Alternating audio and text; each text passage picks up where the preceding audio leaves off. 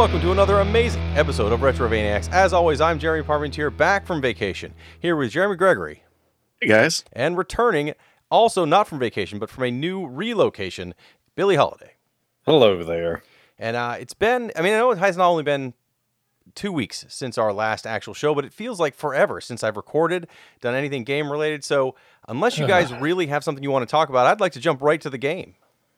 I, I've got nothing that people want to hear about. I mean, it's it's it's all hard times and and sadness and adult responsibilities and crushing defeat after crushing defeat. Um, I mean, we we could we could go on and on. You want to skip the game? Well, it's it's not really up to us anymore. The people demand that we talk about newer games. Actually, you know, we haven't done this in a while, and I was going to read this question later on in the show, uh, but I think it has something to do with this a little bit. And this is from Mr. Mr. Jigglesworth. Mm-hmm. And uh, he writes in to say, longtime listener, first time submitter. I love the show and everyone's personalities and how well they work together. The things I like about the show is how well you talk about the game. Most podcasts talk more about the value than they do the game. You guys talk about the game and break it down extremely well. Another thing I liked or did is the beginning where you talk about what you're playing. I liked hearing that not only are you playing retro games, but current games as well. It was good to hear that you can play both, and in addition, gave me ideas of maybe what I should try. I'm sorry to hear that maybe that part's leaving the show. I'm sure I'll enjoy the dedicated show on what you're playing, but I wouldn't mind if it went back to the original way or if you just did both. Thanks for keeping the show going, and it really is the best podcast and is the highlight of many of our weeks. Oh. So there you go we fucked up. That, we, uh, I mean, that that's but that's been like a, a, very divisive thing. Remember, we had people early on, well, not early on, continually complaining that that was there to begin with. Like people wanted timestamps so they could skip it. Yeah, yeah, that's and, why and all kinds of things. Episode. So, I mean, I, what do you want? What do you want from us? I mean, it is conflicting. When we did start this, people really didn't seem to want uh, that section as overall, and then I felt like we were just like rambling about current games and wanted to hear about, and they only wanted to hear about the game that's in the title. But uh, truthfully, the last two weeks uh, have been very busy for most of us. Um, Jeremy's still got a relatively new job. Billy has moved for a position, uh, and I have uh, was on vacation, so I really haven't played anything very current. I, you know, I'm, I'm still working my way through Dragon Quest VIII. Didn't think anyone wanted to hear about that anymore. Um, but we will we will have that back on the show. It's not like we removed it uh, just based on what we've been doing lately. It's been uh, easier to have other intros. If I know there's a guest coming on, it's easier to have another intro than talk about what they've been playing too, because they weren't ready for that. So uh, it's not gone. It just won't be on every episode. It really depends on what's going on around us and our schedules, because we're also doing five of these shows a month if you include the bonus shows. So other than the actual games we're playing for the show, sometimes could be uh, could be a little f- few and far between unless there's an amazing game uh, that I'm excited about. So I, that's why it hasn't been here, but we will have it back in the future. But uh, unfortunately, then you're not going to enjoy this episode because we're not going to talk about any more of what we've been playing. Instead, we're going to jump right into today's game Jackie Chan's Action Kung Fu for the TurboGrafx 16.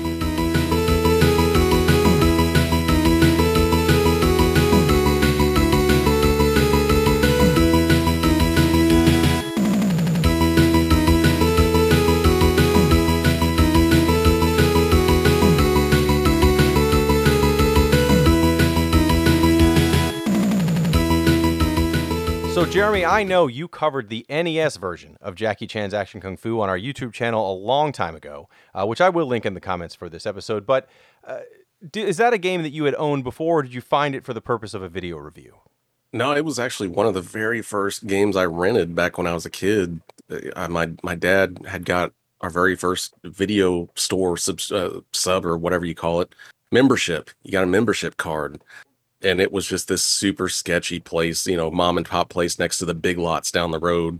All the all the shelves were homemade and and you know rickety and it, instead of having like boxes behind the videos, you know how they Blockbuster did that stuff or if something was in stock, they had like a ring key underneath it on like a little post-it Oh, thing or something. Oh, oh wow. Yeah, we had uh we had like the card system.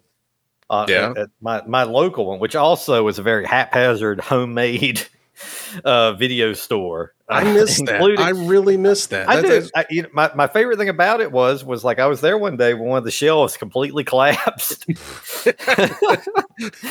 I mean, that's some fucking damn yeah. That's some fucking homemade video store shit.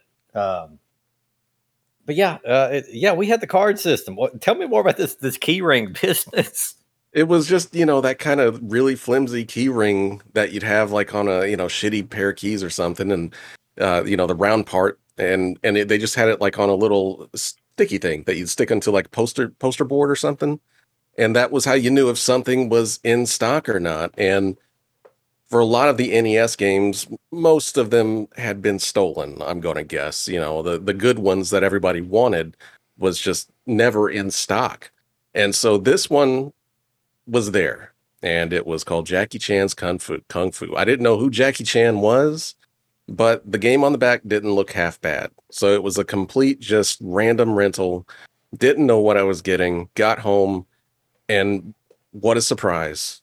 It is just a, a lovely little NES side-scrolling action game. And for the longest time, I thought that was the only system that it was on until later on in life, I learned that the original version, I guess, is on the TurboGrafx. Actually, the original version is the NES version. Oh, is it the NES? is, Oh, I and thought the TurboGrafx one came It- first. but it's a Hudson Soft game for the NES, and so therefore, you know, since Hudson Soft was the TurboGrafx game maker, when it came time to come out with with titles for the system, there were a lot of things that were pulled from previous systems. One of those was Jackie Chan's Action Kung Fu. Now, I am willing to bet that n- neither of you, including me, I-, I did not play this on the TurboGrafx, but Billy, had you played it on the NES or TurboGrafx before this podcast?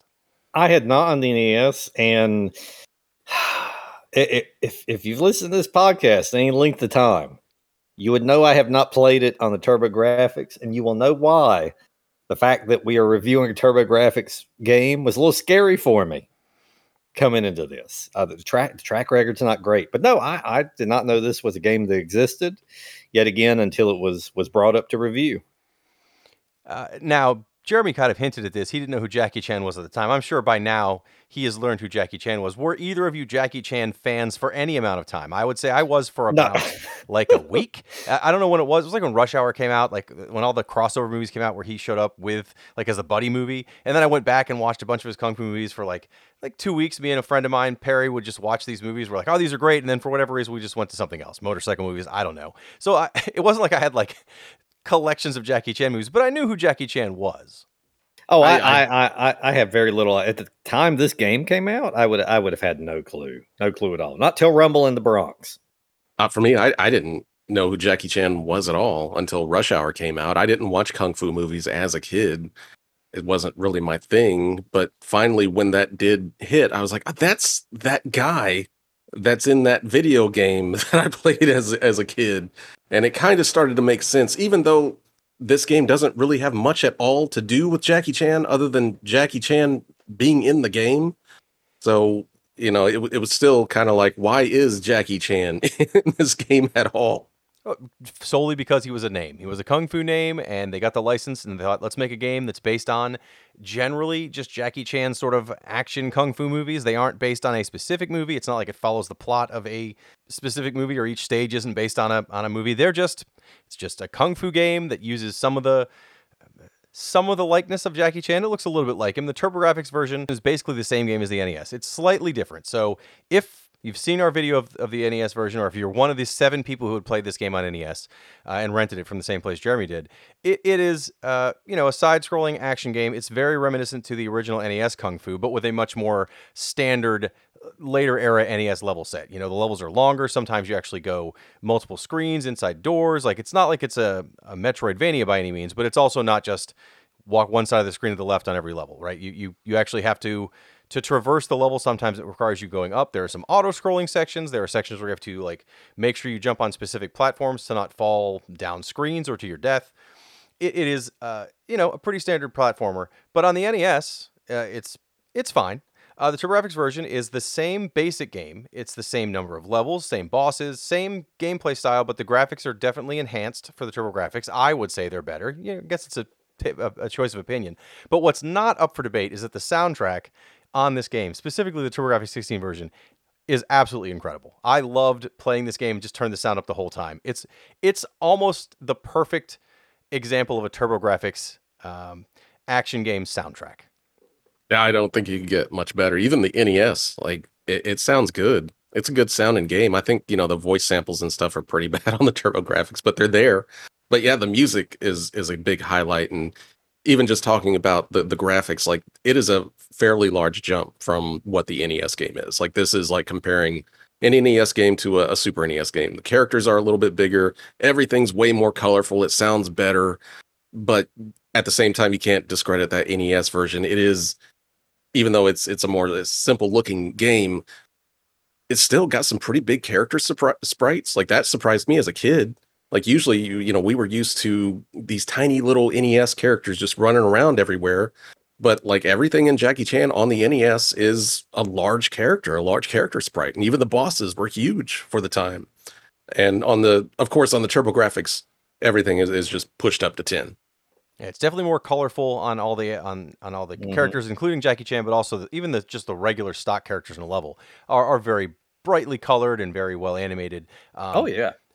I mean, it, goes without saying. I mean, this game's a looker. Uh, it's that's one thing you notice early on, like the from the facial animations to the enemies. Uh, it's it's it's a nice looking fucking game. And yeah, TurboGrafx 16. Yeah, they they they we've we've done some games for it, and usually the only good thing I can say is that it looks nice. But this is even for the TurboGrafx. I dare say at least the character models on here are are a cut above. Like we said, this is not based on any specific Jackie Chan movie or, or theme. It's just a kung fu game, and therefore they found, you know, a kung fu star that was a name that was recognizable. They could make a game on. It's Jackie Chan. So the story for this game is as basic as you can get for a kung fu game. Uh, your girlfriend Josephine was captured by the evil sorcerer, so Jackie is sent on a mission to get stronger through five levels of intense training by his master, and then take on the sorcerer to uh, to save his girlfriend. So you know, this game is is it might as well be the the story for the Kung Fu NES game. It's it's basically just as simple. Um, you go through five levels, like we mentioned, but each of these levels is multiple sections. So each each level could be ten different sets of screens. They're not single screen areas. Sometimes they scroll left to right. Sometimes they scroll up to down. Sometimes they auto scroll. But they're all fairly short. It reminds me of of uh, kind of like a. Uh, it, it actually kind of reminds me of like the short level sections of like um like a Hollow Knight, right? Each each section of Hollow Knight's a very short series, and then you get to the next screen. It's kind of like that for level lengths. You know, it's you know each each screen you're going to spend a couple minutes on, if that. But each level is five to ten of those, uh, with a boss fight at the end. Um, because it's a TurboGrafx game, you only have two buttons uh, that actually do anything. So other than moving with the D-pad, the two button attacks, and the one button jumps. Uh, if you are in the air, because jump will, will make you jump fairly high. If you hold it down, you, you'll jump higher. If you hit down, you'll dive to the ground very quickly. If you attack while you're in the air, you do a jump kick. Very basic stuff. Uh, however, you do have some special moves to help you on your way. So uh, when you first you know get into the game, you'll notice the the UI's there. So you have your life bar at the bottom. It's six blocks long. Uh, you have what looks like an infinity sign, which is where it's going to show your special attacks, which we'll get into shortly. Uh, then it has what looks like uh, well, you realize it's a wave and there's a five next to it. That's how many, quote, psycho waves you get. A psycho wave is an attack you do by holding down the attack button until your character flashes and let go and he shoots this beam forward. It does a ton of damage and it can hit multiple things, but you can only use use it five times. Then you have to regenerate it. You can either regenerate it by. Mhm. Collecting orbs, because there are blue orbs that come out of almost every character you kill. If you get 100 of those, it'll refill one of your psycho waves. Or there are bonus areas where you can earn more psycho waves that we'll also talk about. But generally, the psycho waves to be used as like a move of last resort. But at the same time, don't forget about them because they aren't impossible to refill, and you should use them when you need to to get through some some tough sections. Uh, this game is tougher than the NES version because a lot of enemies take multiple hits. Apparently, in the NES version, most enemies do not. So there are sections where you'll be fighting one or two guys, and other guys will jump in, or things fly across the screen. You have to hit them, and that's where you want to use those psycho waves. You want to use them when you're surrounded, or at least ha- have a series of enemies in front of you, because even though you have a six blocks health, a six block health bar, you only have one life.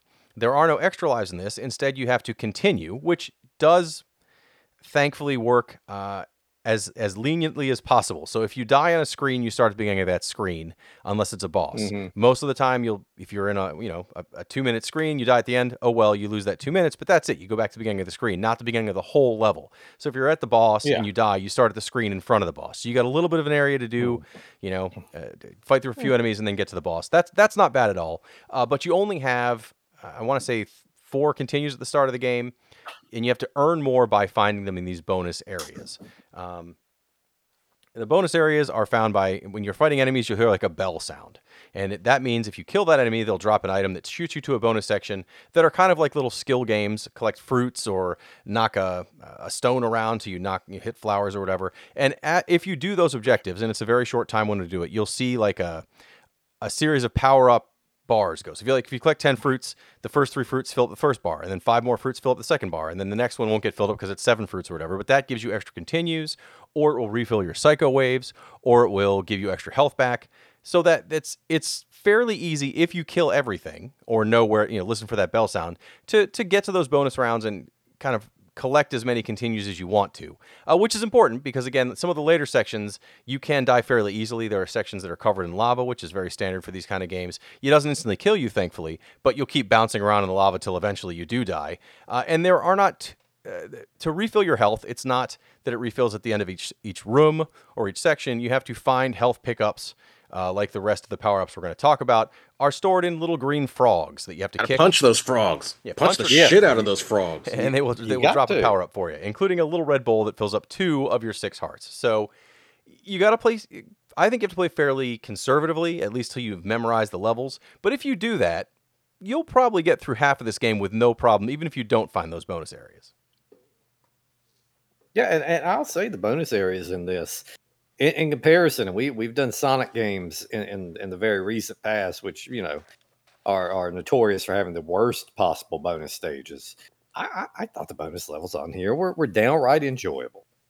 you know, you were talking about what this game kind of reminds you of. It reminds me of Super Adventure Island for some reason on the Super Mhm. NES. I, I can't really say why, maybe just because of how short the stages are. And I think that's even more so on the Super NES. But like, it's it's hard to compare the two. I'm going to be talking a lot about this, the NES version, not the Super NES. Sorry, uh, the Mhm. NES version of it because that's the one I know the best. The NES version is definitely easier and it feels like it's a little bit tighter i guess i don't know if it's because just the way the characters are designed they're not as big or something like that but it feels like it's easier to take out enemies and like their hit boxes aren't like inside of them because there's a lot of times on the TurboGrafx where it feels like you have to actually hit inside of the enemy to make it register where the the nes version you're it, you feel like you actually make contact with them if you just you know touch them but overall, I think the NES version is- a lot easier, but I kind of want to play the TurboGrafx version. Like it's just got that Super Adventure Island feel to it of having these all the little sections of the stages are just quick enough and fast enough that you want to keep Yeah. moving along to, to see what's next because there's a lot to see in it even though it's not a very long game. You know, it's only five levels long. You can find a not even a, a like a speed run, but a regular long play of this game is 40 minutes long. And it, like I said, the first time I played this game, I wasn't killing everything, so I didn't find all the bonus areas. When I did find one, I wasn't quite sure what to do. It does tell you, but again, you have a, a small time frame. So if you, for example, one of the early bonus rounds is jumping on these clouds to get fruits, but if you miss a cloud, then you can't jump all the way to the top clouds, and so it's hard to bounce, you know, to get some of those fruits. So you missed a handful of them, and I only got one one uh, continue. So even without really, you know, maximizing those bonus rooms, I got to the third level with no major problems. The third level is where it starts getting a little more difficult, I think. The second level has. Um, well, let's go through the levels because there's only five. I think that's probably a better way to do this. So after the introduction, where you get to see the uh, the, sorcerer take your girlfriend, and then you go find your uh, your your master who's going to take you on your quest. The first level is just a, a standard kung fu Shaolin temple. Um, you, it's the most standard level in the game as far as you, you basically. There's a little bit of platforming, but basically it's all about learning how to fight. Uh, most of the enemies in the first level, and and mo- I'd say about half the enemies otherwise, take one hit. Birds most of the time take a hit. Snakes, you know, s- things you can just punch and kick and, and take out in one hit. But anything that looks like a person will most likely take two or three hits to get through. That's the difference between this one and the NES game. One of the big differences is almost all the NES enemies, except for the bosses, only take one hit. Uh, and they do have a larger hitbox, uh, like Jeremy said. So the NES version is probably a little simpler, but also the TurboGrafx has lengthened the levels, have added some sections or rearranged those sections so that the TurboGrafx version has a little bit longer of a level. Uh, they- they're definitely different. If you knew the NES game and played this one, you'd recognize the differences, but it's not like they added stages, they just kind of reorganized things. Uh, the Shaolin Temple ends with the first boss fight you face, which is this you know, giant Buddha statue with two hands that will have fire fly around the screen and a very slow pattern, and the hands will grab you and kind of raise you up in the air, which is also how you heard it because you kick the Buddha statue in the face. Uh, but you also have to then dodge the fire that the hands are pulling you towards. A very, very straightforward boss. I don't think anyone's going to have too many problems with most of these bosses, to be honest. But uh, but they're all different, which is nice. It's not like Adventure Island where every boss is the same with a different head. Uh, they are all different. And the first one is that Buddha statue with the two hands. I, I thought the first level was fine. Like it wasn't a good introduction. It reminded me a lot more of NES Kung Fu and the fact that it was just this very standard, straightforward uh, platforming Mhm. sort of thing. Uh, but the second level, I think, is where it really kind of kicks it up a little bit. It's split into two different themes. The first half is a lava cave section, and the second half is an ice cave section. Yeah, which was nice. I, I honestly, a game like this, I had no idea how the levels uh, were going to skew. I didn't know how ridiculous the game was going to get. I didn't know if they were all going to be kind of standard. Yeah, because that, that first one, I mean, it's it's a good starter stage. And you said kung fu, and yeah, you, you definitely get vibes from that. Uh, but I was glad that you know, as soon as the second stage, uh, we we we were kind of kind of getting out there a little bit. Plus, you know, we get our ice stage early in the game, which is Yes. always better than Yes. getting it late in the game. This one isn't really too bad of a ice stage at all. You get a, a little bit of slipping and sliding, but for the most part, it's it's it's totally doable. I think my biggest thing with this one, with this version of the game so far, over the NES version, is that the birds and shit in this game that's flying around in the air is my number one enemy. Uh, everything yeah. else is totally fine, but man, these these flying things in Jackie Chan on the TurboGrafx are just out to to beat your ass, and there's you got to hit them just right, uh, or either you're you're going to hit them and and take damage, or you're not going to hit them, you're going to take damage. So it's th- anytime I saw a bird coming at me, I was like, oh god, I got to get out of here. Well, I think in the, the first and second level, those birds or, or even the snakes really are just more of a nuisance. They aren't so bad because the levels aren't designed in such a way that it's really going to drive you insane. I think I think level two has those birds that are frozen in ice that fall from the ceiling, explode into a bunch of different ice shards, and then are also birds. But it was really level three where the birds started kicking my butt. So the boss level two is another kind of like large looks like an ogre thing with a like a, a ball and chain that swings around. You just kind of make sure he hits the ground. He knocks some platforms up. You can jump on and then jump him in the head. Again, not a crazy boss, but neat that it's different. Still very similar, but different than the first boss. Um, and then you go to the third level, which is the rapids level. The rapids level is the first level that has a long section of auto scrolling. Thankfully, it doesn't kill you if you go too far to the left, but it does make it harder if you're not on these logs that are pushing you along the river. But it also has a section where you have to do some fairly involved platforming uh, going up. Like you'll go through a series of uh, like Mhm. turtle shells you're riding on, and then you jump to the next platform and you do the same thing. And, and if you fall down, you actually fall down several screens and have to redo them. All the enemies have respawned. You have to time it right, and that's the section where the birds generally bothered me more in a section of there because they don't just fly at you, which would be bad enough, but they do this circle thing first and then they fly at you. So if you're trying to dodge them and you don't realize that's the pattern they have, you'll get hit by a bird. It, the knockback in this game isn't terribly bad. It's not Castlevania, but it's still bad enough on these little platforms that I found myself falling and losing progress through several screens at a time uh, to, to go back then. Because if you don't fall, when you fall down one screen, depending where you fall, you may not fall on a platform, so you fall down another screen. You may not miss a platform Yeah. there. You fall back to the start. Oh, uh, I guarantee you, you won't fall one screen. You're you're you're, good for at least a couple. Yeah, this is where uh, I think this is the first first little frustration I have with this game. Yeah, eh, the birds are annoying as shit, but this is like kind of where it kind of where it kicked in. And yeah, it's not it's not a a damning knockback like Castlevania where it knocks you fucking you know ten yards back, but it's just enough. I, maybe that's even worse. That's just enough. And yeah, when you fall, I, I, I can't. Like I said, you're not to fall one screen. You you're committed to dropping a couple screens at least. And this is kind of where like it, it helps to know what kind of power up you need to have. So like if you've got the the spin kick power up, like that helps a lot, or the one that just kicks straight up in the air, that helps a lot when you're riding on like the logs and stuff like that, and the birds are coming at you. That I, I don't know about the it, it gives you kind of like an invincibility move almost when those guys are around. If you if a bird comes within like a foot of your foot, then it's it's dead. But if you can't get those power ups, then you're kind of just left with his janky jump kick, which is not the best jump kick in the world. There's too many times where I just did not connect with anything when I tried to do that jump kick, so I just kind of stopped doing it after a while. See, I didn't have too many issues with um, those power moves, and we kind of forgot how you to, to mention the power moves, which is okay because there I don't want to say they're unimportant because they are useful, but it almost doesn't matter what the special is. So, along with the health balls you'll get from kicking and punching those frogs, they may drop one of four different um, attack moves. One is a spin kick, one is like a low ground spin kick, one is just like a, a straightforward kick that does a bunch, like has a good range, and one is this kick that goes straight up in the air so that you can hurt anything that's above you. Uh, you get nine uses at once. Every time you hit up in the button two, it uses one of those attack moves, and then if you get another ball from a frog, it refills to nine or with whatever the next move is that you grab.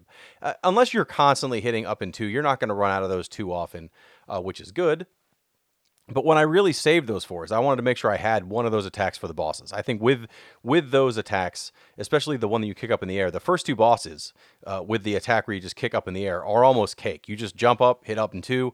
As long as you have six to nine of them, I think you can kill those bosses and no problem. They only do one point of damage to you at a time, even though you have a six block bar. None of those attacks do more than one point of damage. So as long as you walk into that boss fight with six or so of those attacks and a full health bar, you can just spam the boss and have absolutely no problem beating those with the first two bosses. Uh, the the third boss is the first time that you actually have to. Uh, I don't want to say use some skill, but you can't just spam on the attack. You actually have to dodge some attacks and, and worry about platforming a little bit as you fight this giant mutant frog thing that uh, that you have to fight on the on the uh, up in the air. I think if you have your psycho waves, this boss isn't too bad. But otherwise, you have to make sure you're you're avoiding those attacks pretty well, because otherwise you would you know run into the issue where you might die and then go back to the previous screen of a little bit of platforming and have to get back to the boss again. Apparently, the uh, the wizard gets tired of you punching his his frogs, and he just comes up there and, and makes this giant mutant frog with wings. Kind of cool. Like it, it's just another, one of those little things, characteristics in this game. That's that's kind of neat. Um, but yeah, I mean, if you've got, I think it's a spin kick. Uh, it can pretty easily take care of this one because really all he does is just float to the right side of the screen and barf some stuff at you. It's Right. not too bad, but yeah, if you're if you don't have anything, then you've really kind of got to rely on doing some some accurate kicks and stuff like that, and that's that's where things kind of get iffy with some of these bosses. Yeah, you do. Uh, the, like, yeah, the first two bosses, I think, lull you into a kind of a false sense of security. But yeah, hit detection does become a thing uh, with some of these later ones. And I, and I, I was finding that to be an issue that really wasn't early on. It's like you said, you spam that, that up attack and you're you're fucking gold. It does not remain the case. But I, I will say at the same time, I was glad the game uh, was starting to get kind of a semblance of difficulty to it. I, I found and and Jesus, by far, I'm no no expert at games. We've we've learned over the years, but I, was finding the first couple levels, first two or three levels, were yeah had a little simplicity to them. At least they weren't difficult. So I was I was good. I was glad to see some difficulty following into the game, and I'll say throughout the game, I don't I don't think it hit that annoying level. I think it stayed just right throughout. I think it it stays really light on the platforming so far. Yeah, You know, you've got that yeah. auto scrolling thing going on, or you gotta gotta jump a, jump a little bit. But then this next stage in the clouds, like it goes full on platforming, Yes. and you have to actually be pretty on on your shit to get through this one because you got clouds you got to bounce around on. You've got you know junk flying at you, and a lot of the platforms that you're landing on are very tiny. And I don't know if we mentioned it, but he's got Jackie Chan's got this weird move. It's not an actual attack or anything, but if you if you're in midair and you just press down or hold down on the the control pad, he'll just drop straight down. And I think it's kind of made for for these platforming areas because he's he's kind of a big awkward sprite otherwise, and it can be a little hard to to gauge exactly where he's going to land. And I think that just pushing down on that on the control pad reins that in just a little bit. Plus, I think the boss in this cloud level is by far the most impressive. It it impressed the hell out of me. Mm-hmm. I'm pretty sure he's on the back of the box. This is this is like the flagship enemy of this game. Uh, the the boss at the end of, of level four, uh, which does have a lot of more platforming. And I would also say to clarify on the jump too, your jump, while it you are a big awkward sprite, your jump is fairly easily controlled. I don't I didn't think this was like a very bad like we've had some games with like really floaty jumps or really like touchy jumps. I thought the jumping and controlling this was good, but because he's so large and because there is some knockback when you get by things and, and wherever it, you do want to make sure you use that down to land uh, whenever you can if it's a, a difficult platforming section. But anyway, the boss of this level is like a giant pink cyclops thing you have to fight. Uh, he is he's the, the the same character you'd see. I know he's on the back of the NES box, and I'm pretty sure he's on the back of the TurboGrafx box. It's a it's a cool boss fight. Holy shit! This, yeah, I, the, it's it's not often when I'm playing a game that I audibly gasp when a when a boss pops up, but I did for this one. It, it's so fucking impressive, and and impressive now. Like, let alone put yourself back then. Like, you know, you, you, didn't see bosses like this, like big ass bosses that that look this good. Uh, this was like a, a, a Contra level boss. You know, Contra is always that high bar, especially the you know on Super Nintendo, where on Contra Three, like those big bosses that take up so much room, but they still look good. They're still animated well. This is uh, this is right up there with any 16 bit boss I've encountered like the the NES, whenever it wanted to pull off those big bosses, like you were meant, you're talking about with Contra, like it just had yeah. to make a big background sprite that you really didn't yeah. interact with, and then it kind of yeah. had maybe little arms or something, kind of like that, you know, Contra waterfall boss or whatever. Mm, uh-huh. it, it, it's very static. You know, there's hardly anything that's moving around.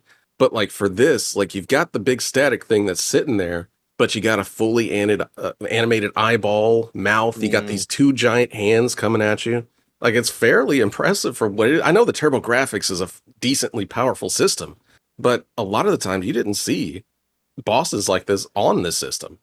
Especially in a game that would have been ported from an NES game, right? You figure that yeah, they're going to dress up the graphics, but would they take that much time to really redo a boss like this? But they did, and it does look really good. And uh, and it's good that he does because I will say the last boss nowhere near as impressive looking. However, the last level is easily the toughest level in the game as far as fights go. It's a long level with a lot of little sections, uh, mini bosses you have to fight the whole way through, just like longer, tougher fights. It's thankfully not a boss rush in it, but there are enough of these little mini bosses you're going to feel like it. Uh, I don't know if the NES game had this same length of a last level, but this last level, even if you watch like a good Let's Play of it, is probably a third of the Let's Play. Mm-hmm.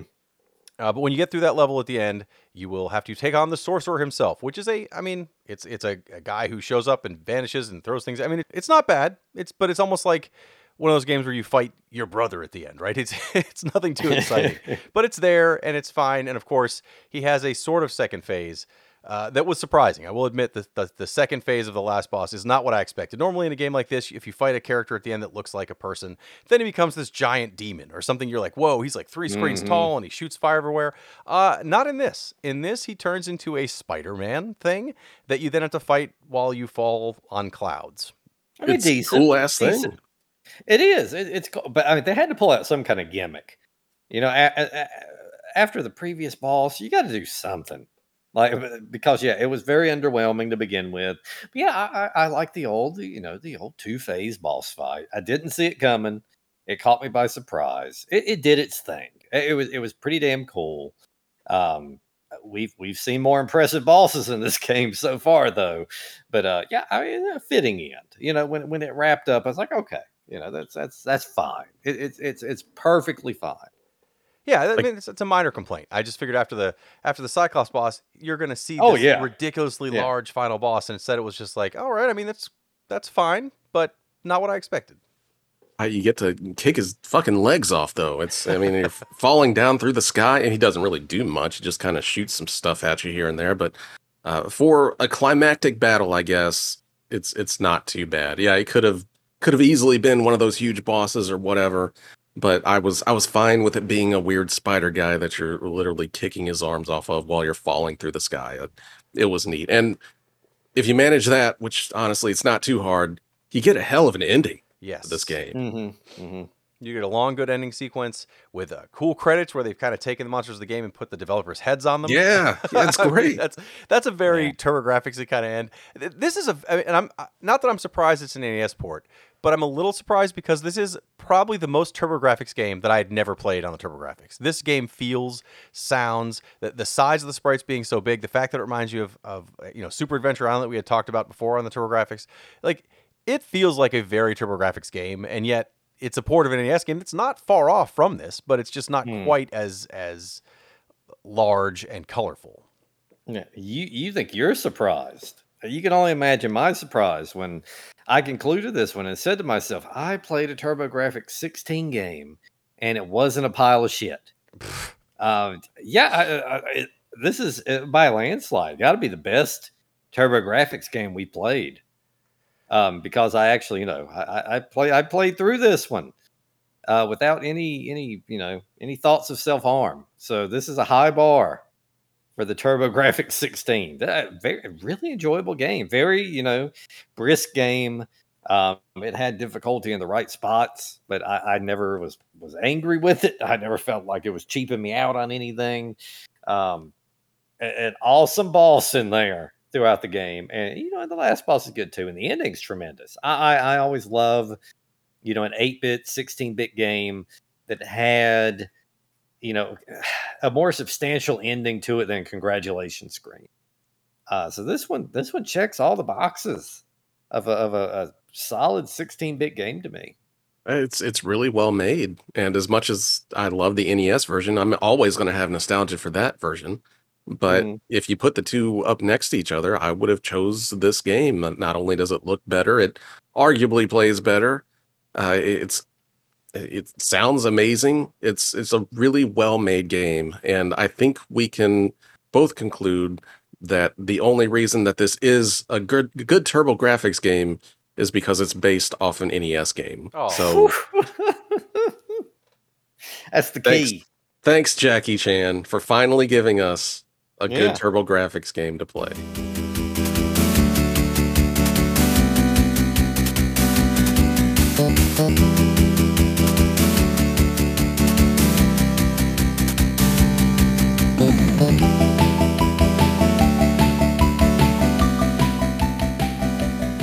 Well, that's our thoughts on Jackie Chan's Action Kung Fu with TurboGrafx 16.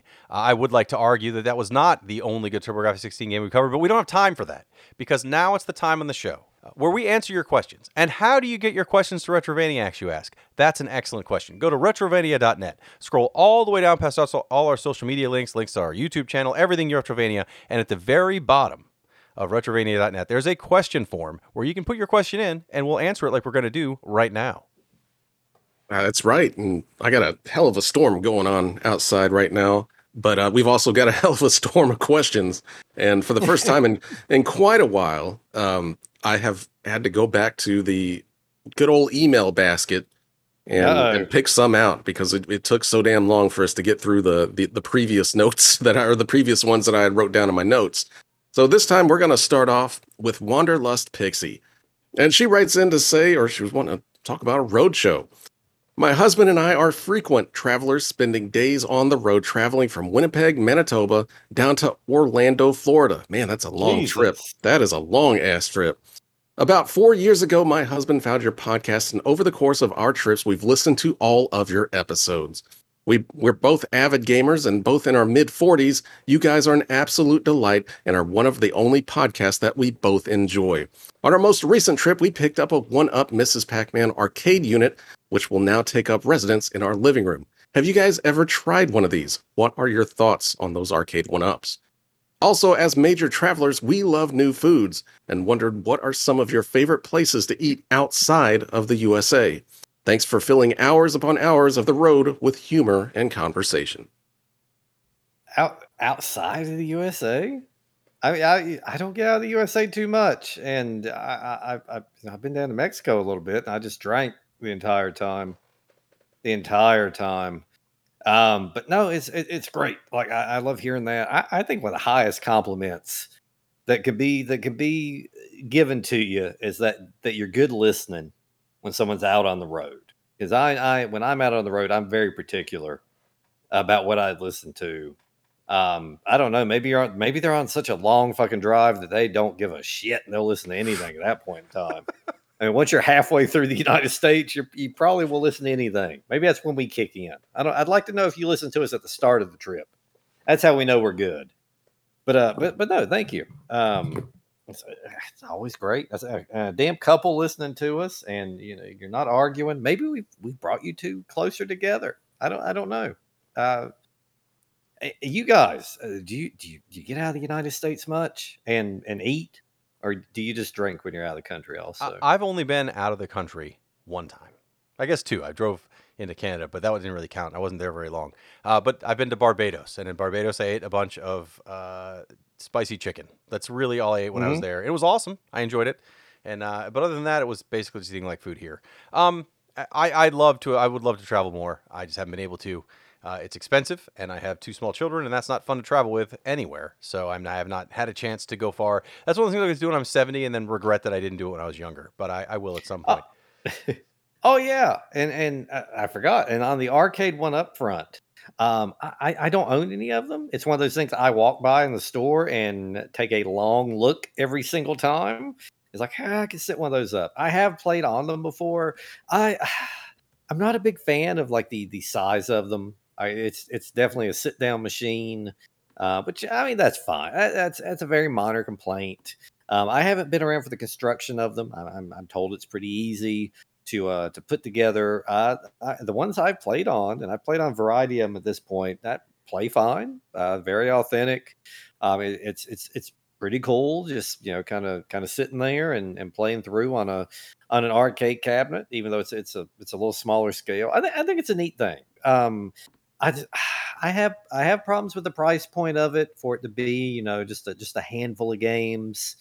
Um, but but other than that, I think it's neat. Uh, the the few people I know that have have several of them, it, it looks nice. It's it's great for a game room, something like that. Um, but I don't know. I, I, I think once you get a few of them and you kind of look at how much you spend, you kind of look at what else you could have gotten, um, arcade wise at that point. I don't have any of the arcade one up machines, and I I am kind of in the same boat. Not that I don't like them, but I know that if I have one, I'm going to want more, and I'm going to Yeah, want to fill yeah. my house with them, and then I will have to live alone in a van with a bunch of arcade one up machines. Um, I do know some people that have turned their house into mini arcades. Uh, they are slightly smaller than full full size arcade machines. They do have the little booster thing you can get for them, I think, that are make it so it stands up almost as tall as it needs to be. The only one I didn't buy that I wish I bought because I haven't bought any of them, but there's one that they no longer make, and I'm very upset that I didn't grab it because it's the only one that I would not regret owning if I only had one, and that's the BurgerTime arcade machine. It it had four other games on it, I think, but I don't care. I would only really play BurgerTime on it. It's the BurgerTime cabinet art, more or less. Uh, it looks awesome. Uh, I do not have that. Uh, I don't have any of them, but again, I, I like the idea of them a lot, and I like that you can build them. And and I don't think the price point is terrible. Again, if you're trying to buy a bunch of arcade games, you're going to spend a ton more money than you would on these uh, on these arcade one ups. But I do think some of the newer ones are a little more pricey. I think there's a Mortal Kombat one that's like seven hundred dollars. That seems a little high for playing Mortal Kombat, and nothing else, right? So. Uh, but but the early ones where you got like 12 games on it, or like the there's one that's a, a bunch of the a bunch of midway games and stuff on there. Like I think those are cool. Like if I if I found them for cheap, I, I saw the Namco one was on sale one Christmas at uh, at Walmart for like half off, and I almost picked it up. But my wife was with me, and she gave me a look that said, "You better not pick that up." So I did not. But I think they're neat. I, I like them. But I also have those same collections of games on every other console, so I have to just just re- relive that dream uh, on consoles. I've always liked the idea of the one up arcade things, and there's a couple that I, I would genuinely like to have, like the Simpsons one that, you know, it's got the, uh, the the Simpsons arcade game on it that you can't really get on anything right now because I think the old 360 arcade one was delisted, and it also comes with like Simpsons bowling, which is a hell of a little fun, uh, fun little bowling game that's got a roller ball on there that you control it with, and a lot of them now have like online play, so you, if you want to do that, you totally can but I just a lot of them are so damn expensive. Like that Simpsons one is like six hundred bucks. Right. Uh, the the other ones that I want, like tur- turtles, you know, those are like 500, 600 bucks a piece. It's uh, it's getting to the point where you could just go buy an actual, the real thing arcade machine, and you know, uh, take up just almost just as much space with it. So, I it's they're really cool and uh, you know for the people that have like the little mini arcades that they've made in their rooms i think those are those are pretty cool too but uh, i just do not have the money or the space for any of that.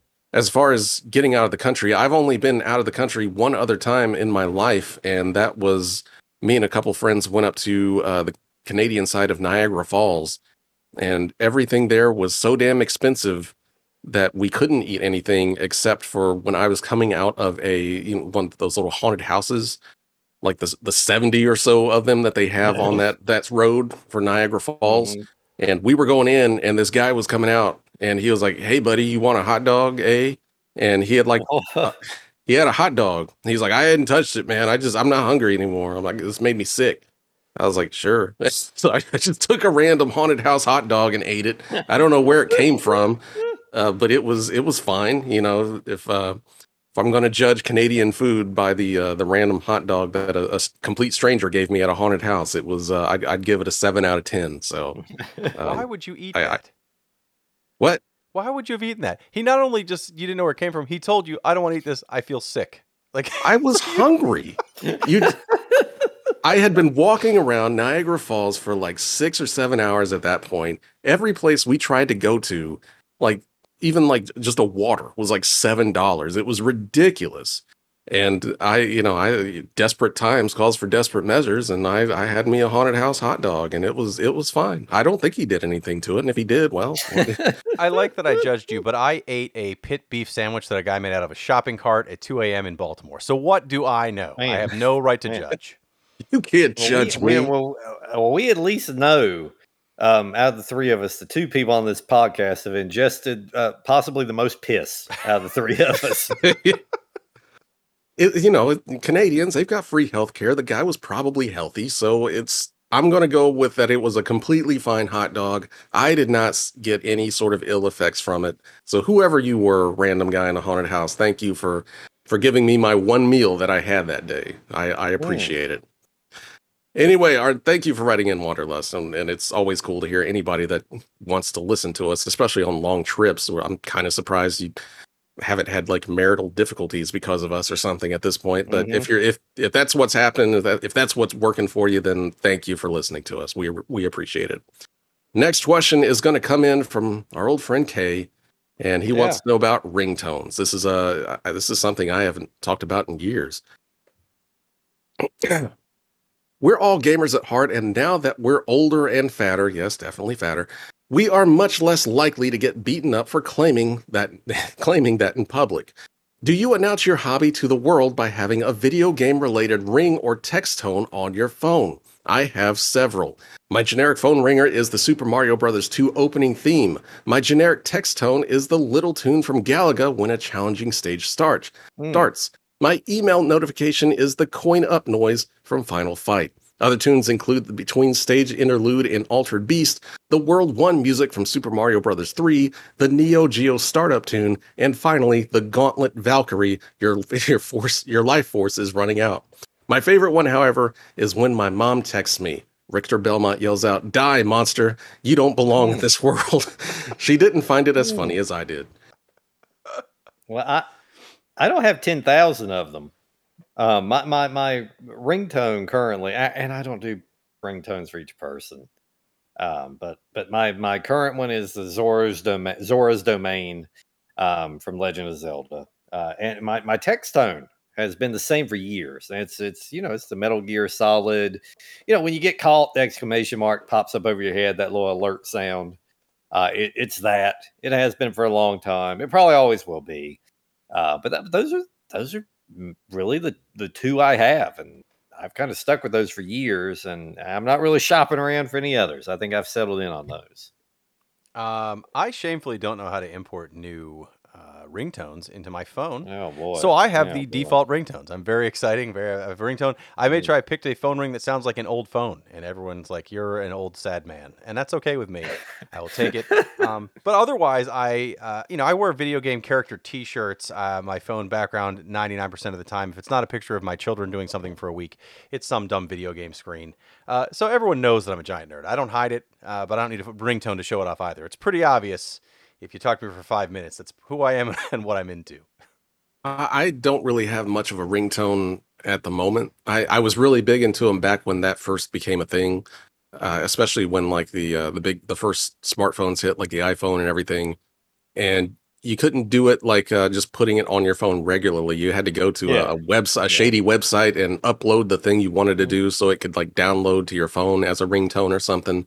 You gotta, I- yeah, yeah.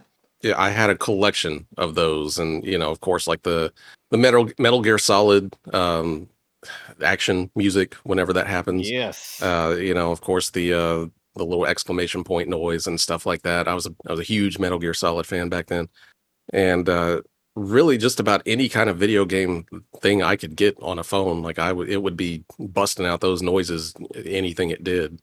Did uh, you I- uh did you have any did you have any special ringtone on the uh, on your old Palm Pre? Man, that fucking Palm Pre. There's like three people that even know what we're talking about right now. I, That's yeah, right. actually, I, I did. I love that Palm Pre, and you could do I anything love that to it. fucking phone. Yeah, it was it was so Ah. damn good. Uh, the the best phone that only lasted a, a whole year, but yeah, it was it was a big deal back then. These days, I don't really do it. Like I said, if you have like a Google Pixel, and I don't know if this extends to like every Android phone, but like Google has a, a section now with the latest Android, uh, latest version of Android, which is just like retro video game noises, and it's kind of like it's not the real shit, but it's pretty damn close, and it's kind of their own takes on it. And some of them are actually really good. I, I have a couple on on my Android phone, and uh, enjoy those. They're they're not offensive, and they don't make everyone just like stare at me when when something comes on. So, uh, but yeah, it's I don't have a problem with that. So. Uh, it, I, I don't know if you guys still do uh, ringtones out there and stuff like that, but it is. I did not think about that until Kay actually mentioned that for this question. I was like, wow, that was a thing that happened. That was huge back then. Like ringtones was a big deal. And Well, it's, it's just weird to think about stuff that just kind of stopped being a thing. I, I think it's it's it's not that it stops. It's just no one cares anymore, right? Everyone's done it, so it's not a big deal. I will tell you, I did remember this. This has nothing to do with video games, but it is nerdy. Uh, for the first, I want to say, ten years, I had a cell phone, uh, which you know I had them back when they had cranks on the side. But they, uh, my my voicemail when you called my phone was the universal greeting from Transformers the movie. So it would just be Oh man. Yeah. Bob Weep, Grana Weep, Nitty Bong, beep. And I had that on until I got my actual first real office job when they they called me and they they left a message. It was like, I'm looking for Jeremy P, who's trying to come on as an IT professional. I'm like, oh, oh, I'm so sorry.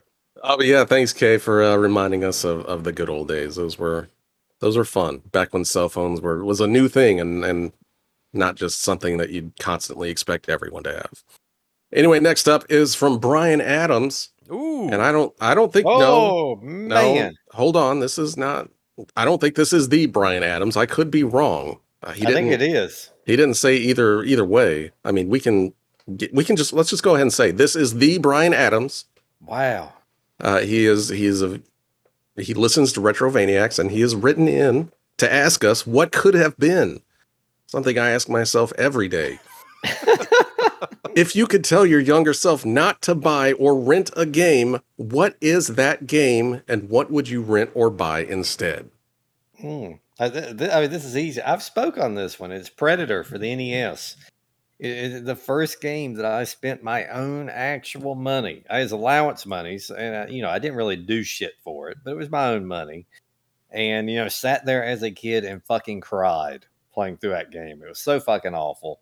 I spoke of it many times over. Uh, what would I have gotten instead at that point? Any fucking thing else. Anything else. I, I'm sure there were a ton of good games at that point in time that I could have just went and and purchased. Uh, even just going off the front covers of, of games, surely I could have found something better. Um, otherwise, I mean, I, I've spoke of the of the the WrestleMania the arcade game debacle. I picked up the Super Nintendo version of it, which was apparently very watered down. Um, I, I definitely would have spent that money on the PlayStation version instead, which you know, of course looked better. I had access to a PlayStation at the time, looked better, sounded better, had more characters. Um, but I, I, blew it. I, I swindled a cousin of mine into buying it, but still, th- those are really the only two. If I could go back, I, I would definitely tell myself to stay way the fuck away uh, from those two games. And and I would have really put myself on the fence with the Game Gear to an extent um, because I, you know, I I talk about I, I had a couple games on the Game Gear I liked, but man, the time I clocked in on that thing total, it's not a lot. Um, it was not suitable for being taken out on the road with a battery life. I, you know, and if I was playing it plugged in at home, which I did quite often, it just you may as well jump on the damn console. Um, I don't know if I would say I regretted that one enough. It was if it was my own money, hell yeah. If it was my parents, so fucking I don't care. Uh, but no, definitely those two games. The Game Gear, uh, maybe slightly on the field. I think I could go back in time uh, at any point. If you just pick a moment in time in the last 20 years, just pick one of those times and say, hey, don't buy Final Fantasy VIII again. That would probably Mm. be accurate because I've now bought it like 10 times and I don't. We do that every year and you still fucking I still buy keep it. buying it. Yeah. But but aside from that, which is, um, I wish I was joking when I said that I, I didn't buy it 10 times. Uh, Amagon. We've talked about Amagon, one of the bonus shows, because there's my least favorite NES game of all time. It is a game that I bought for my birthday one year, and it was not good. And I would have bought any other game because there's not a worse NES game that I've played. Uh, I'm 99% sure because this was at the the uh, military exchange that we live near, so there was only like a handful of games Mhm. at once. I'm pretty sure I turned down like Top Gun or Jackal to come home with Amagon. And I went back and got Jackal later, thank God, because it's a wonderful game. But man, Amagon is still my like literally like you play a game the first time and you want to cry. That's where I was with Amagon. Uh, I I've mentioned mine as well uh, a few times. Jeremy, what's that game that I hate? Um, that that shooter. uh, Alpha Mission. Yeah, Alpha Mission. Fuck it. Ooh, Um, ooh. That was uh, I, much like you. I had saved up for uh, Karnov for the NES, and I think I had gotten up to maybe 35, 40 bucks. And my stepmom took me into the mall, and we went into KB Toys, and that money was burning a hole straight through my pocket. And I saw Alpha Mission there on clearance, and you know, and as a kid, you don't really question why a game would be on clearance. So I just saw a cheap game that I could afford and take home right then, and look at home, and yeah, you talk about wanting to cry. Uh, it especially didn't help that it glitched the very first time I turned it on, and the background was just numbers. And I just thought that's how the game looked, and I was just like, "Oh my god, I've been completely fucked over with this one." Thankfully, turning it back on again cleared some of that up, but I was still left with Alpha Mission on the NES, which was was not a great shooter. I just I was never a big shooter fan anyway. But as you do when when you buy a game, you play it a lot, and I played Alpha Mission a whole lot, and I still hate it to this day. I, I I'm never getting my money's worth out of that, especially when I could have just saved for another two weeks and got a far better game with Karnov. But yeah, unlike you with Jackal, I never got Karnov. I never uh, never saved up for it again, and by the time I did get money for a video game again, I, I bought something else. So Well, you know That what? was We'll a- have to rectify that this year for Car November, where we're only going to cover Oh. Karnov games, Oh my god. uh, which isn't going to work because I think there's only two of them. But still, we'll have to revisit Karnov at some point. Yeah, I, I would love to to actually sit down and play through that game on the NES finally. Uh, but yeah, thanks uh, thanks for writing in, Brian Adams. Always been a big fan. Uh, next up comes uh, next question comes from Northern Butcher, and he's wanting to know about food combos. Hey guys, as always, keep up the great work. I was thinking about what kind of weird food combos that only you seem to like, or oh, putting Oh, foods no. together that shouldn't work but does to you. My friends think I'm weird, but the whole fries and a milkshake thing. But I also love peanut butter with bacon and chocolate and potato chips. Have a oh, good one, lads. Cheerio. I just want to say right now that nothing that you mentioned is weird. All of those are totally fine. Fries and a milkshake is is one of the best things you can do, and chocolate with potato chips is that was like my go-to break food at Target for like two Oh, years. they sell those in bags. You, You- can buy chocolate covered potato. chips. Man, you, you folks need you folks need to be stopped. Well, I will needs to do say, if you didn't like those, perhaps you'd like uh, this wonderful concoction that I've made several times because it's what I had in the fridge. So this isn't quite the thing where you're like, I love this, but this is things I will eat and I'll still like swallow it down, realizing that I'm probably eating pure garbage. Is uh, leftover hot dogs and scrambled eggs, and then I will cover it in some sort of hot sauce and probably wrap it in a tortilla. Yeah, That I one- could, that yeah, I could get behind that one. I mean, you can eat a tortilla with most everything. I think. Yeah, yeah. I mean, yeah. Cut that hot dog. How how much are you cutting the hot dog up? Are you like fine? I mean, not not like I not not like through a, s- uh, a cheese grater, but like you know, just Yeah, cutting uh, like yeah, yeah. medallions, hot dog medallions. Just great, just grating these dogs. Imagine how awesome that would look on the grater later. Just, just the this- wife walks into you mid grading. Just Are you you mean grate you a dog, honey? a hot dog? What are you doing with that? That's for ice cream topping. I mean, uh, grate a dog. That would be a topping on a dish, wouldn't it? Great, grate a dog on top of something. Yeah, on top of a fine I- I- steak. yeah, I, I don't know. I don't think I have a lot of odd combinations. Like I, I don't have a lot of things that I put together and I think to myself, huh, these these aren't things that that often go together. Um, yeah, I, don't- y'all are so fucking weird. Just eat there's no- things one at a, eat eat shit one at a time. I, there's there's nothing wrong with mixing food together. Sometimes Why are you in such works. a why are you in why are you in such a hurry? You got to mix it. Enjoy I- it. No, time. it's it's it adds an extra dimension to the flavor. Instead of just eating one flavor, you've got two on top of each other. It's like Mm. two pe- people singing together. You know, it's it's like the Aladdin song. It gets really good when they sing together. Uh, of course, it's what, good when they don't you don't you fucking compare chocolate and fucking potato chips to a whole new world. Oh, I mean, it's close. Uh, it- when I first discovered it, it was a whole new world at Target. Sitting in that damn break room, I was like, "Wow, this changes everything. I can eat. I can fill my fucking mouth at this Snickers bar and put these chips in there too. Look See, like I- I- a goddamn freak, but See, I think the things I I combine aren't like out of hand. Like they they seem logical. Like in my at the hospital I worked at for a long time, in our our lounge, you only had a few different snacks, and I would you know I would take Oreos and I would use kind of I would take the Oreos apart. Um, and I would put peanut butter on both sides of them, and then I'd mash them back together again. Uh, but that's that's tame, right? Uh, that's super tame. And I know it'd be And- good and those like- Oreos. A little bit of grated hot dog. no, I would do that, and I would I would take I would take them apart. I wouldn't eat the filling, but the one side that didn't have the filling on it, I would slather peanut butter on it, press them back together. Um, and man, if I was really feeling it, I would get. We had these like little single, like you get in the old gas station. They give you the wooden spoon for it, little single things of like ice cream, chocolate or vanilla. If I can take your pick Yeah, yeah, yeah. nothing fancy. And and worst case, I would I would you know dip my Oreos in that with the peanut butter on them and, and have that. But I mean those those are logical things that go together: peanut butter and Oreos. I mean I think they made peanut butter Oreos for a while because it, it's meant to be. What about ice cream and Fritos?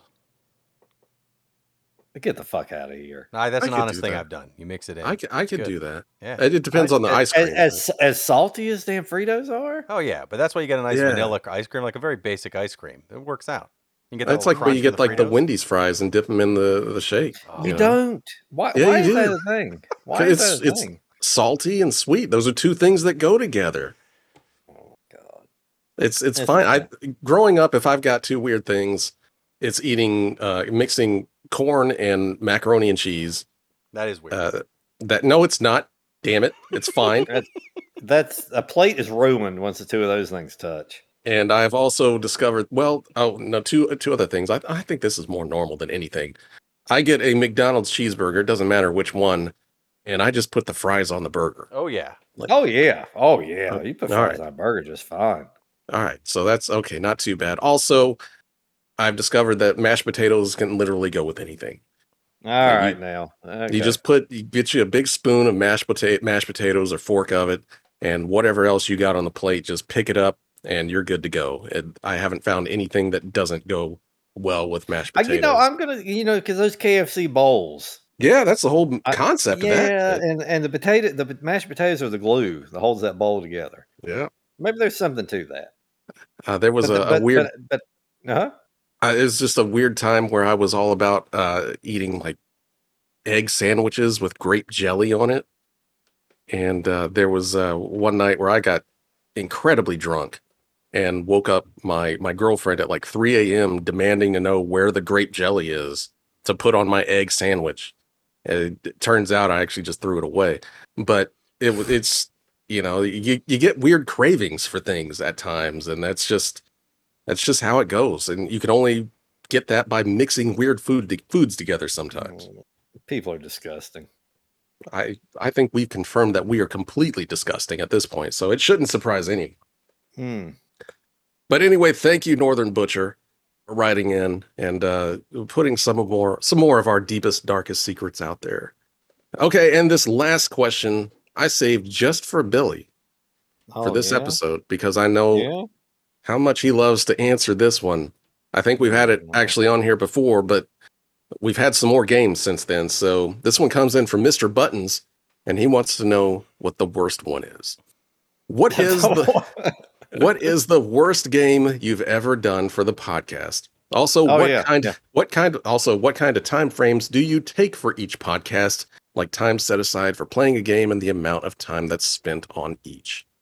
Well, I, as far as the time I put into it, it depends on the game. Uh, you got to imagine, like, I, I guess one of the good things about these retro games are, like, I mean, tonight's game.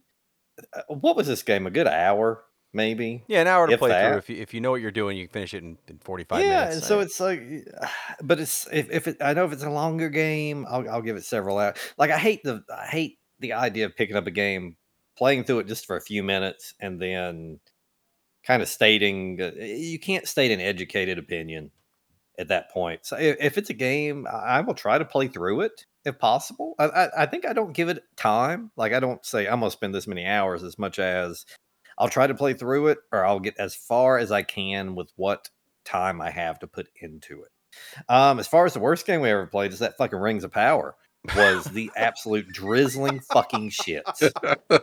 And if if if ever um for some reason we had if if, if that recording didn't record and and Jeremy P was like we got to do it again um then uh, then I wouldn't be back. I, that would be the end of me. Um I wouldn't do it. And uh, what was that other pile of shit? Gemfire? Uh, we had Jim several Fire. that I That's not- thought you were going to list. Yeah, I- that's- I'd forgotten about Rings that- of Power, even though it's super recent. Uh, Gemfire is an honorable mention because that I was absolutely miserable every second I spent with that.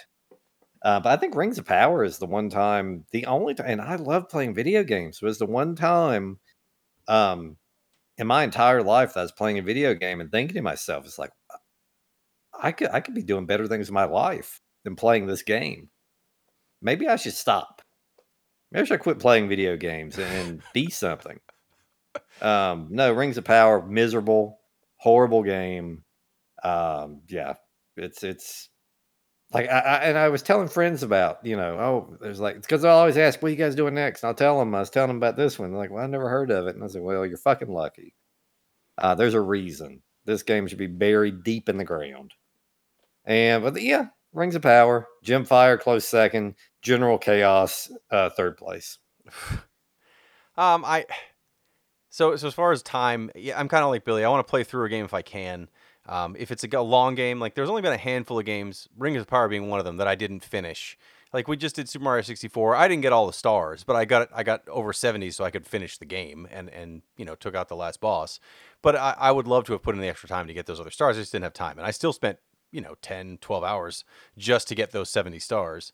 Um, you know we're doing five of these a month, so if I can if I can reasonably put in uh, on a game that, that is not uh, super short. If I need to put in eight hours, that that seems like a fair amount of time. Now, if if if we're supposed to cover a long game, uh, when we were asked to cover some some role playing games, when, we, when Billy and I did, uh, and Jeremy started, when we all did Phantasy Star, um, you know that was when we played the whole way through. I spent a lot of time on that game, um, and and so.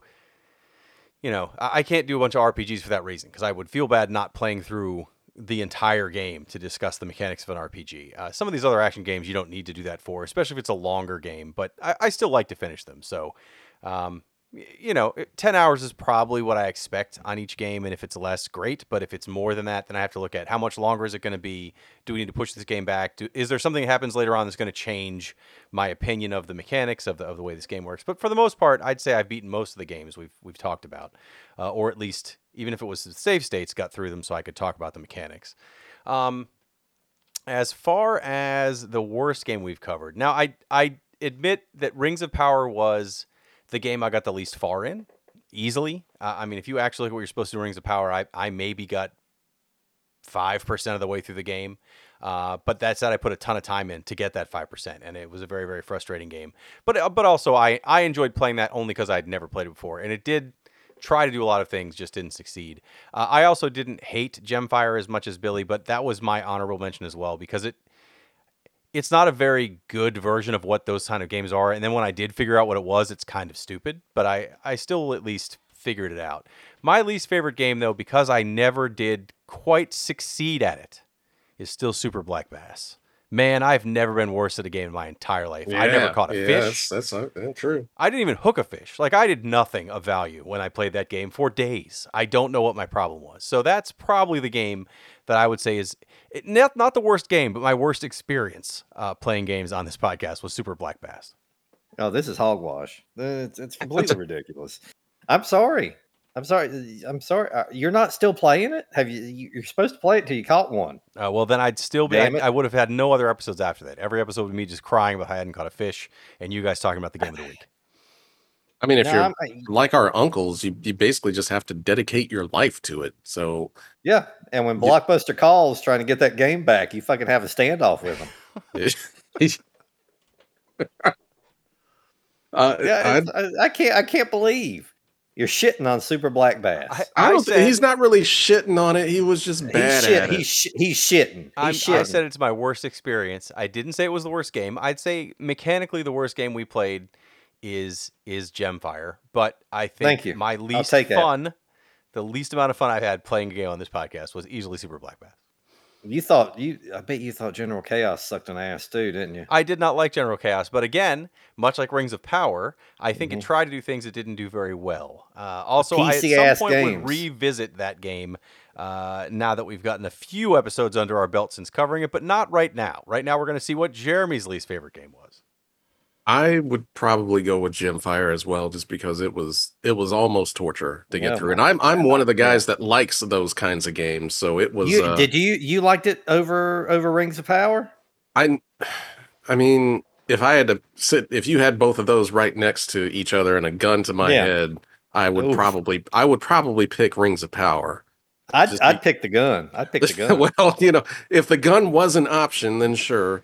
But you know, if if I had to choose one of those two games, I, I would probably pick Rings of Power. I just Mm, Gemfire okay. was so yeah. oh it ah man that one was was absolutely rough. Rings of Power was just so completely.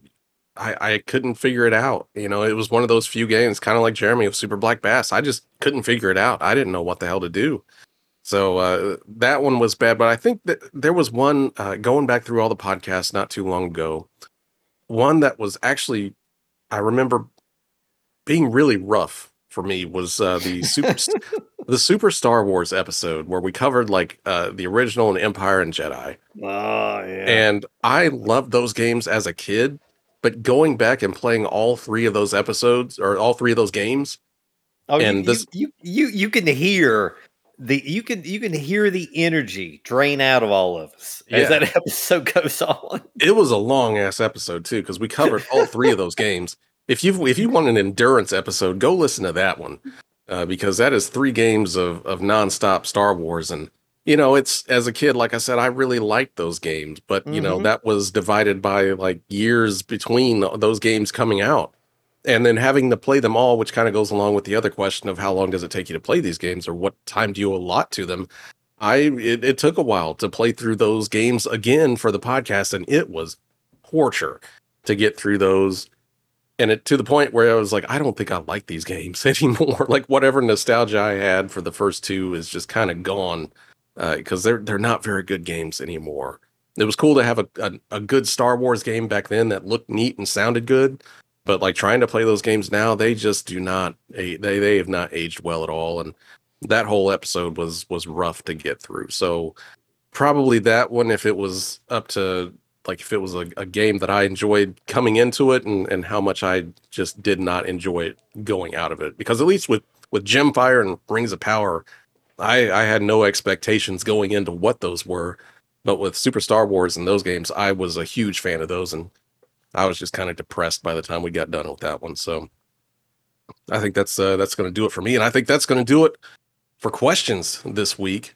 We're finally getting making some headway in here, guys. So uh, maybe next episode we can we can do a few more and and get a few more of these down. But anyway, if you want to go ahead and add yourself to the queue, go to retrovania.net, scroll all the way down, check out that cool ass submission form, submit to it yourself, and press the submit button. Mhm. That was the weirdest sentences I've ever said.